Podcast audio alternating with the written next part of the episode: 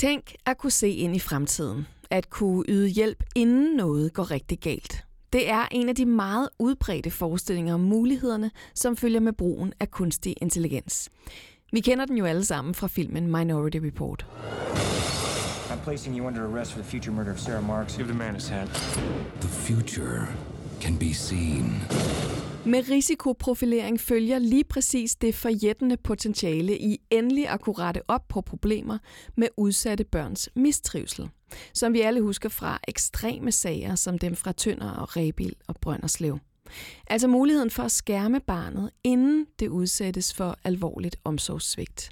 Jamen, jeg mener faktisk, at lige præcis at det, der er problemet i den her sag, det er, at man ved første, øh, altså første gang, man får en henvendelse, en underretning, ikke får lavet en ordentlig øh, vurdering af, hvad kunne det her handle om. Altså, tidsfaktoren er så ekstremt vigtig i, i et barns liv. Men brugen af algoritmer til risikoprofilering er blevet berygtet med Gladsaxe-modellen, som den blev døbt, hvor Gladsaxe Kommune ved hjælp af kunstig intelligens og samkøring af data ville forudsige, hvilke børn, der var i risiko for mistrivsel. Et projekt, der mødte stor kritik og blev skrottet. Projektet Underretninger i fokus sigtede mod samme mål, men lykkedes heller ikke. Og nu er endnu et forsøg på at bygge et AI-beslutningsstøtteværktøj på socialområdet lagt i graven. Jeg tror ikke, at det, at det er sidste gang, at vi kommer til at, øh, at se det her slags forsøg på at, at risikovurdere på, øh, på socialområdet. Det er jo et presserende problem, øh, og jeg kan godt forstå, at folk gerne vil løse det. Intentionerne, dem skal man absolut ikke betvivle. Therese Moreau er uddannet data scientist og arbejder som tech-journalist på version 2 og redaktør på Datatech. Hun har beskæftiget sig meget med at undersøge lige præcis brugen af algoritmer til risikoprofilering i det offentlige, og hvordan forestillingen om kunstig intelligens ramler sammen med virkeligheden. Jeg tror, den forestilling, mange mennesker har om kunstig intelligens, det er, at, at kunstig intelligens er sådan lidt magisk. Det er lidt sådan den her magiske sorte boks, og sådan bliver det jo også ret ofte beskrevet i virkeligheden. Øhm, det kan løse alle mulige problemer, det kan alt muligt. Øhm, og så også plus det der med, at vi har lidt en tendens til at tænke, at når noget er data, så er det sandhed. Og hvis du kombinerer det her med, med de magiske algoritmer, eller den magiske kunstige intelligens, det ligger jo nærmest også i ordet intelligens, med data, som, som for mange repræsenterer en, sådan en, en helt objektiv sandhed, jamen, så, så, så går det galt. I dag træffes flere og flere vigtige beslutninger af algoritmer, der analyserer vores personlige data. Men er risikovurdering af udsatte børn et område, vi skal blive ved med at tro, at kunstig intelligens kan løfte? Jeg hedder Marie Høst, og du lytter til Blinde Vinkler.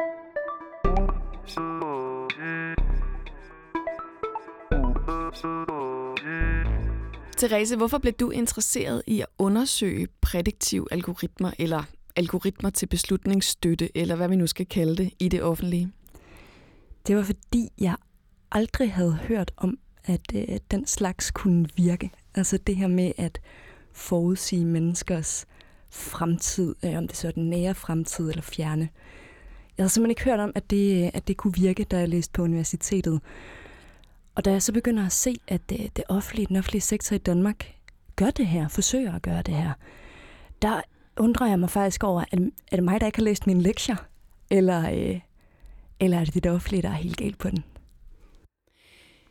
Først så tænker jeg lige, at vi skal forstå, hvad en prædiktiv algoritme overhovedet er. Hvad er det, man, man forestiller sig, man kan med sådan en? Jamen, forestillingen er jo, at man kan bruge machine learning eller en prædiktiv algoritme til på baggrund af historisk data at sige noget om fremtiden. Så øh, det kunne for eksempel være, at man på baggrund af historisk data om øh, ledige og hvordan ledige er kommet i job, kan sige noget om, hvordan ledige i fremtiden bedst muligt kommer i job. Det er sådan en meget klassisk øh, ting, man ligesom prøver at gøre. Men man kan også gøre det på alle mulige andre punkter, og på socialområdet, der har man også i den grad forsøgt at gøre det, både i Danmark, men, men også rigtig mange andre steder i både øh, Europa og USA. Og hvorfor er det så, at de er så omdiskuteret? Altså specielt i forhold til det her med udsatte børn og unge, øh, men også i forhold til at spotte langtidsledige, som du lige nævner. Øh, hvad er det, man er bekymret for? Det, man jo grundlæggende er, er bekymret for, måske særligt i forskningsverdenen, det er, at det simpelthen ikke virker. Øh, I forskningsverdenen der er der lavet flere store studier, som peger på, at det er meget, meget begrænset, hvor godt det faktisk virker med prædiktive algoritmer til at forudse folks fremtid. Og især måske, når vi er inden for sådan noget som socialområdet.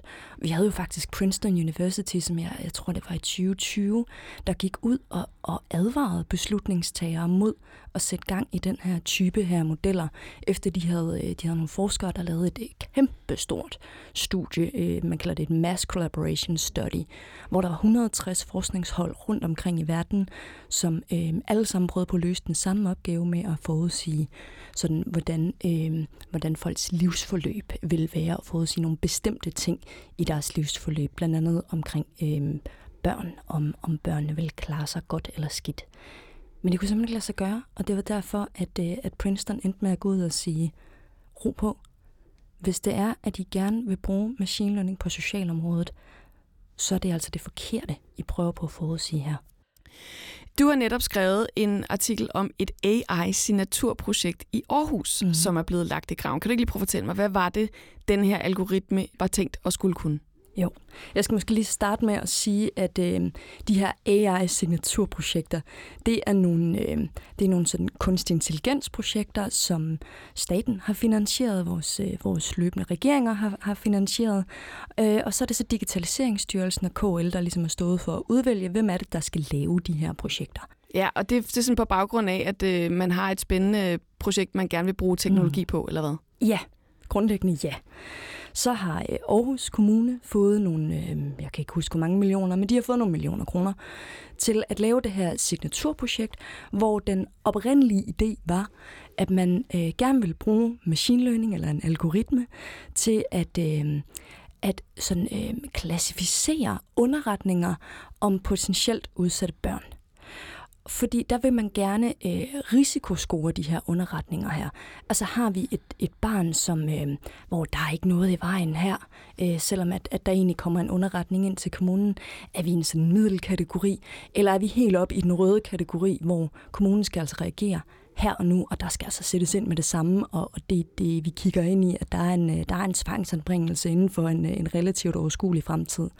Det vil man ligesom gerne kunne, kunne klassificere på de her underretninger her. Okay, så hvad gjorde man så? Man havde håbet, at den kunne øh, arbejde dels på selve underretningerne. Så hvis vi siger, at, øh, at du kender et barn, som du er bekymret for, at du tænker, åh, oh, forældrene, de, øh, de drikker måske for meget, eller noget af den stil, jamen så kan du sende en, øh, en underretning ind til kommunen, hvor du beskriver problemet i tekst, ligesom beskriver din, din bekymring. Så dels den her bekymring her beskrevet i tekst, men man havde sådan set også en forhåbning om, at man kunne bruge en hel masse historiske data om barnet og om familien. Øh, det viser sig så, at det, det, det kan man ikke, fordi der har vi jo haft nogle eksempler med sådan noget som øh, Gladsaxe-modellen for eksempel, hvor vi har fundet ud af, at det må man ikke. Man må ikke bare sammenkøre en hel masse data om børn. Det er simpelthen ulovligt. Ja, altså... Øh, øh, det kan godt gøres på en lovlig måde, men det kræver samtykke, det kræver en hel masse ting, som simpelthen ikke er realistisk eller praktisk muligt at få i det her scenarie her, som vi står i, hvor vi har med underretninger at gøre. Så i det her, øh, i det her scenarie her, så vil det være øh, praktisk umuligt. Okay. Øhm, så i stedet for, så ender det ud med, at man, at man i Aarhus bare kigger på, at, øh, at lave den her klassificering eller den her øh, prædiktive algoritme på baggrund af teksten i underretningen, som er blevet sendt ind om et givet barn. Okay, så alene baseret på det, der står i mailen, skal algoritmen ligesom aflæse, at den her øh, sindssyg, øh, hvad kan man sige, presserende, er det noget, vi skal tage stilling til lige nu, eller kan det godt vente? Det er mm. ikke så vigtigt. Ja. Og hvorfor, hvorfor blev stikket trukket? Altså, hvorfor endte man med at trække stikket på den? Jamen, simpelthen fordi det ikke gik synderligt godt.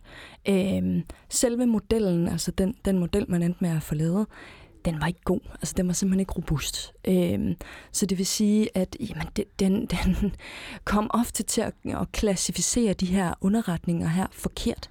Så dem, der egentlig var, øh, dem, der egentlig var røde, og hvor der virkelig var noget galt, de blev sat som grønne og, og omvendt. Øhm, og det kan man jo ikke rigtig bruge til så meget. Det ender også med, at man, man undervejs, på grund af alle de her ting her, som ikke rigtig fungerer, så prøver man ligesom at ændre scope på selve projektet, sådan så man i stedet for at lave sådan en, en en decideret kategorisering, hvor så giver du sagsbehandleren, der sidder inde ved kommunen, en kategori og siger, at maskinen siger, at den er rød, så vil man sådan set bare bruge det her til at sortere mails, sådan så dem, der så mest presserende ud, de lidt lå op i toppen. Men man kom faktisk frem til, at selv at gøre det, det var for vanskeligt, altså fordi man, man løb for stor en, en risiko i og med, at, at modellen ikke fungerede særlig godt. Derudover, så havde man faktisk heller ikke rigtig lige fået kigget på, om man egentlig levede op til de krav, de lovkrav, der er til, hvordan man behandler underretninger. Og det viste sig, at Aarhus Kommune havde endelig øh, nået til det punkt, hvor de faktisk levede op til lovkravet om at øh, sådan behandle en underretning inden for 24 timer efter den var modtaget. Og dermed så selve incitamentet til faktisk at lave algoritmen, det var også sådan lidt rådet, når man allerede lever op til loven og lever op til 24 timers kravet. Hvorfor, øh, hvorfor så egentlig gøre det? Mm. Det har vist sig, at mennesker godt bare kunne løse det problem.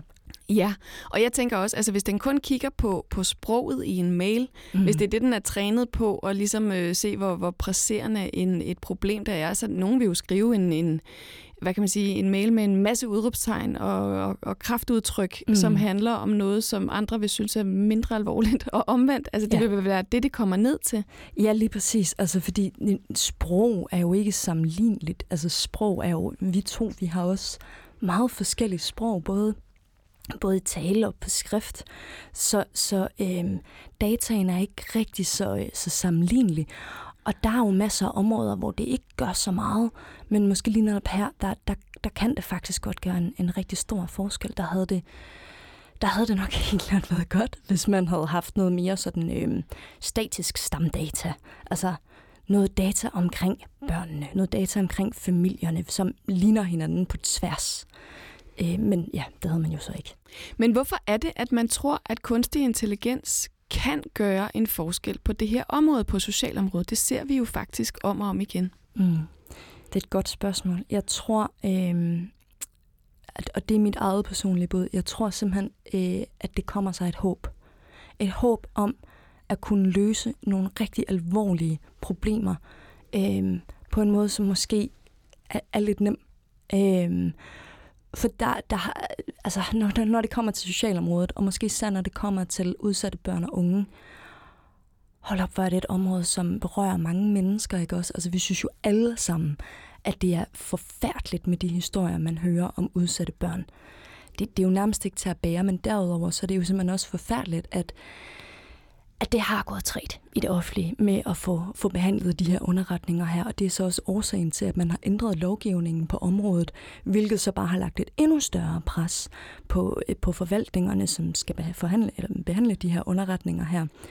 Det er i hvert fald, hvad jeg har hørt fra flere af dem, at, at en, del, en del af årsagen til, at man håbede, at det her det kunne virke, det var, at der har været meget stort pres og hvor meget, hvor meget tænker du, du har talt med, med dem, som, som stod bag projektet her øh, mm-hmm. til din artikel, og hvor meget vidste de, som i gang satte projektet, egentlig om kunstig intelligens, og hvordan kunstig intelligens kunne fungere? Altså hvad der skal til for at få en model til at fungere godt? De vidste ikke noget om, øh, om kunstig intelligens. Det her det var deres første øh, machine learning-projekt, deres første sådan, AI-projekt. Øh, og det, det indrømmer de også glædeligt, at, øh, at det var, det var et, et for tungt område at, øh, at starte på. Øhm, jeg tror absolut ikke, man skal, man skal fornægte, at, at, at de havde gode intentioner, men det her, det er, de kan også godt selv se nu, at det var for, det var for voldsomt et område at, øh, at starte ud med, når man starter ud med machine learning. Men, men havde de sat sig ind i andres erfaringer? Altså nu er vi jo nogen, der har læst en del om, hvordan det er gået galt i hvert fald. Mm. Men havde de sat sig ind i andres erfaringer og i forskning på området, som du nævnte tidligere? Altså nej. Øh, det, som, øh, som jeg har fået at vide af, af projektkoordinatoren på, øh, på projektet, det er, at man havde hyret øh, Deloitte, konsulentbureauet Deloitte, til sådan set at, øh, at stå for den tekniske del af det. Øh, og der var lidt en forventning om, at de havde styr på, om det her det kunne lade sig gøre eller ej man havde ikke rigtig sat sig ind i forskningen. Det, man havde gjort, det var, at man havde øh, det projekt, eller de forskere for det projekt, der hedder Underretninger i Fokus, som er en anden lignende algoritme, øh, udviklet på Aarhus Universitet og via University College. Øh, man havde dem på som sådan en slags øh, følgegruppe, som kunne hjælpe til og ligesom give gode råd og vejledning. Det der bare er med de forskere for underretninger i fokus, eller med hele underretninger i fokus-projektet, det er, at det var også en machine learning model til risikovurdering af underretninger, og den kom bestemt aldrig til at virke. Der vil jeg gerne lægge hovedet på blokken og sige, det var simpelthen noget tjusk. Ja, så det vil sige, at de havde erfaringer fra et projekt, der var gået ned og gået, som ikke virkede, Ja. men, men det tog de ikke til hjerte, om man så må sige.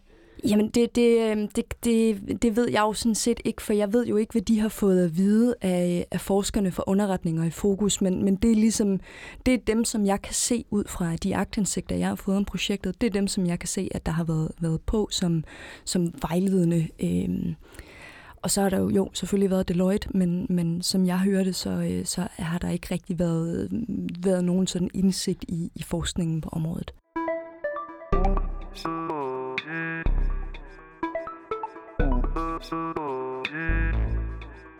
Therese, nu har vi hørt lidt om den her øh, Aarhus-model, eller hvad vi skal kalde den, men, mm. Men bare for at forstå lidt mere om, hvordan det er, det fungerer, eller skal fungere, øh, det her med, med risikovurdering via algoritmer i sådan noget som sagsbehandling for. Mm. udsatte børn og unge.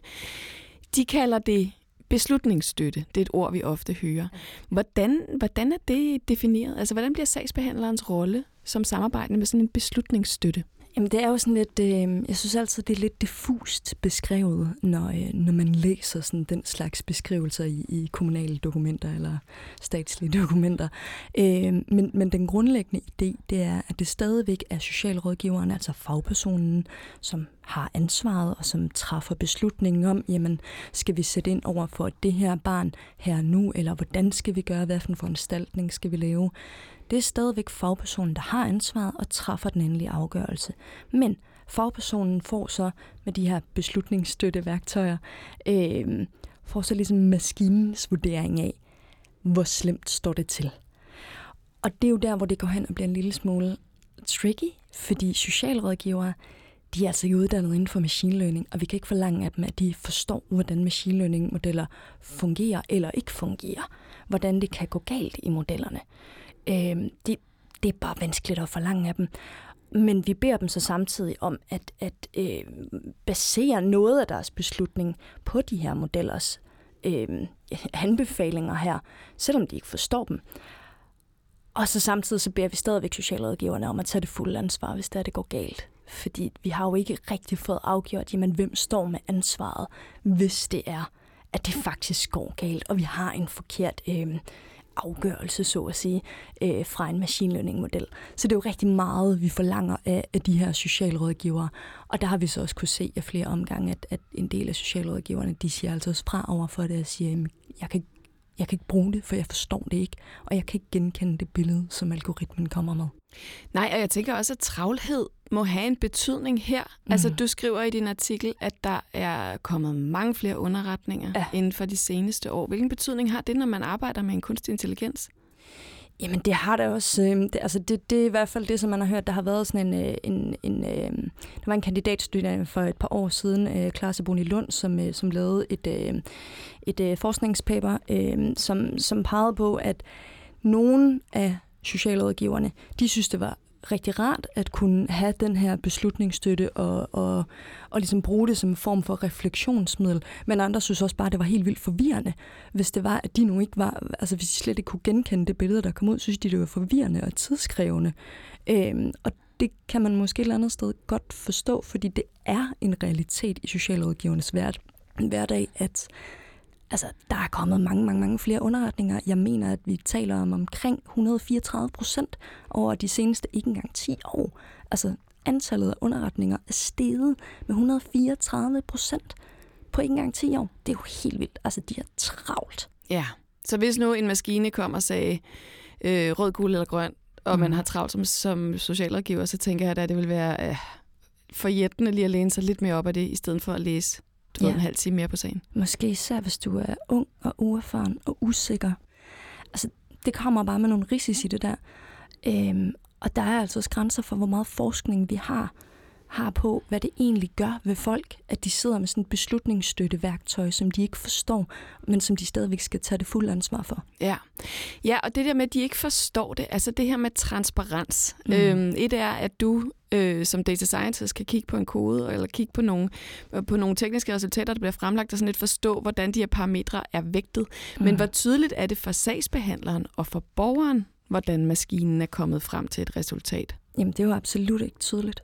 Altså, jeg, jeg ved ikke helt, hvordan vi skal kunne forlange af, af ganske almindelige mennesker, som jo ikke har læst på IT-universitetet, og hvor de har læst data science. Altså, hvordan skal vi kunne forlange af, af de mennesker, at de kan sætte sig ned og kigge på en, en XG-boost-algoritme, som har så og så mange parametre og er blevet trænet på den her måde, på den her type hardware. Altså, det går jo ikke. Men skal den så ikke komme? Altså, skal udvikleren ikke sørge for, at den kommer med en eller anden form for begrundelse? Jo, det, øh, det vil jo give rigtig, rigtig god mening, men her har vi så igen problemet med, at i det her tilfælde her med Aarhus Kommune, at det er udviklet af Aarhus Kommune, og det er Aarhus Kommunes første AI-projekt der er ikke erfaringen, der er ikke øh, sådan evnerne og kundskaberne inden for kunstig intelligens. Og der er nok heller ikke det her begreb om, jamen, hvordan gør man ting ordentligt. En anden problemstilling i brugen af risikovurdering ved hjælp af algoritmer, det er indbygget bias, som der heldigvis er kommet mere fokus på. Men hvorfor er det, vi skal have en særlig bekymring for marginaliserede borgere, når vi anvender AI på den her gruppe af mennesker? Det skal vi, fordi når det bliver, øh, når vi taler om marginaliserede borgere, når vi taler af, af mindre grupper af borgere, for det første så virker modellerne mindre godt på dem. Og det gør de jo, fordi der er mindre data. Og det er jo sådan, det er med machine learning modeller. Machine learning modeller, de bliver gode af rigtig meget data, og de bliver dårlige, når de ikke har så meget data. Så når vi taler om marginaliserede grupper, så først og fremmest, der er bare en stor risiko for, at de ikke fungerer så godt på de her grupper. Derudover, så har vi jo også øh, desværre en, øh, en historie, som, øh, hvor vi alle sammen godt ved, at øh, der har øh, der har vi ikke været gode til at behandle minoriteter ordentligt. Det er vi for så vidt stadigvæk ikke. Den slags sætter sig jo også i data. Hvis du for eksempel kigger til, nu kan jeg faktisk ikke huske resultaterne for, øh, for Danmark, jeg er heller ikke sikker på, at der egentlig er blevet lavet forskning i det Danmark, men for eksempel i USA, der har du haft langt, langt større tendens til at tvangsanbringe øh, børn af, af, af afroamerikanere end du har haft til at gøre det for hvide. Øhm, og den slags sætter sig jo i dataen. Så hvis du lige pludselig ud fra dataen kan se, nå okay, jamen, altså, vi skal i langt højere grad øh, tvangsanbringe afroamerikanske børn, der er virkelig noget galt her, jamen så lærer machine learning-modellen det også. Men er det egentlig fair? Nej, det, det, det er det nok ikke. Det hænger nok i virkeligheden sammen med et problem, vi har haft med vores mentalitet. Så man skal virkelig passe på der, fordi der, der kan hurtigt... Øh, der kan hurtigt være nogle, nogle fejl, nogle, ja, nogle fordomme, som vi reproducerer i maskinen. Men, men den anden side af det, Therese, er jo også interessant, fordi der er jo ingen tvivl om, at vi mennesker er fejlbarlige og, øh, mm. og kritisable i virkeligheden også som afgørende faktorer, hvis vi står med noget alene, fordi vi er fyldt med fordomme og bias alle sammen. Det Klart. ved vi jo i hvert fald.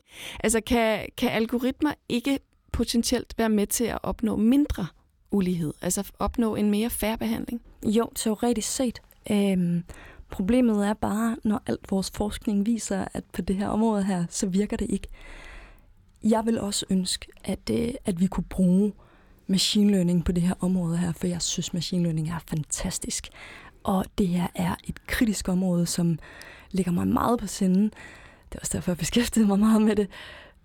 Men det virker ikke. Ja, men hvad skal der så til? Altså tænker du, at man kan komme i en situation, hvor man kan få den til at virke? Hvor man også, du ved, rent faktisk øh, er hen, tager hensyn til privacy og den slags. Ja, nu beder du mig om at spå om fremtiden. øh, måske, altså det, det, det ved jeg ikke. Jeg vil ikke, jeg vil ikke øh, afskrive, at det en dag kan komme til at virke. Det, det, det tør jeg simpelthen ikke afskrive. Vi har bare ikke noget, der peger på, at vi ligesom er på vej derhen lige nu. Men mangler vi i virkeligheden stadigvæk den samtale, der handler om, om vi synes, det er en god idé ja. som samfund? Ja, det gør vi da i høj grad. Altså, øh, du kan se, øh, Gladsaxe-modellen, den blev udviklet, uden der var nogen som helst involvering af borgere. Underretninger i fokus. Altså, jeg har læst stolpe op og stolpe ned af dokumenter for det projekt, der skriver de decideret om, at lige sådan at holde, lidt, holde korten lidt tæt til kroppen, fordi der kan virkelig komme meget mediekritik af det her. Aarhus Kommunes projekt, de har været noget bedre til at, at tale højt om det, men så gode har de heller ikke været til at tale om det. Altså, vi mangler en færre chance for som samfund at kunne tale om det her, fordi det handler altså om vores børn. Ja. Men, men er det her så det sidste forsøg, tænker du, vi kommer til at se i forhold til at prøve at bruge algoritmer i sagsbehandling i forhold til udsatte børn? Det er et godt spørgsmål. Øhm, jeg håber, at det er det sidste forsøg, hvor man øh, ikke har inddraget forskere. Øhm, jeg vil i hvert fald meget, meget, meget gerne se, at det, at det her ikke er eksperimenter, der foregår ude i kommunerne, men det i stedet for er eksperimenter, som foregår i lukkede rum på universiteterne, hvor der sidder professionelle fagfolk, som har beskæftiget sig med den her type af algoritmer i lang tid.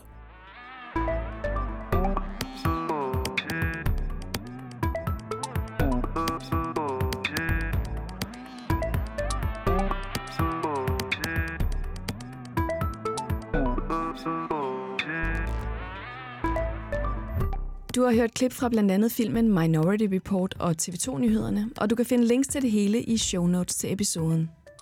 Podcasten Blinde Vinkler er produceret af Ingeniørforeningen IDA og IT-branchen og udviklet i samarbejde med Tina Ryven Andersen og Rune Fik Hansen. Den er tilrettelagt, redigeret og beværtet af mig. Jeg hedder Marie Høst.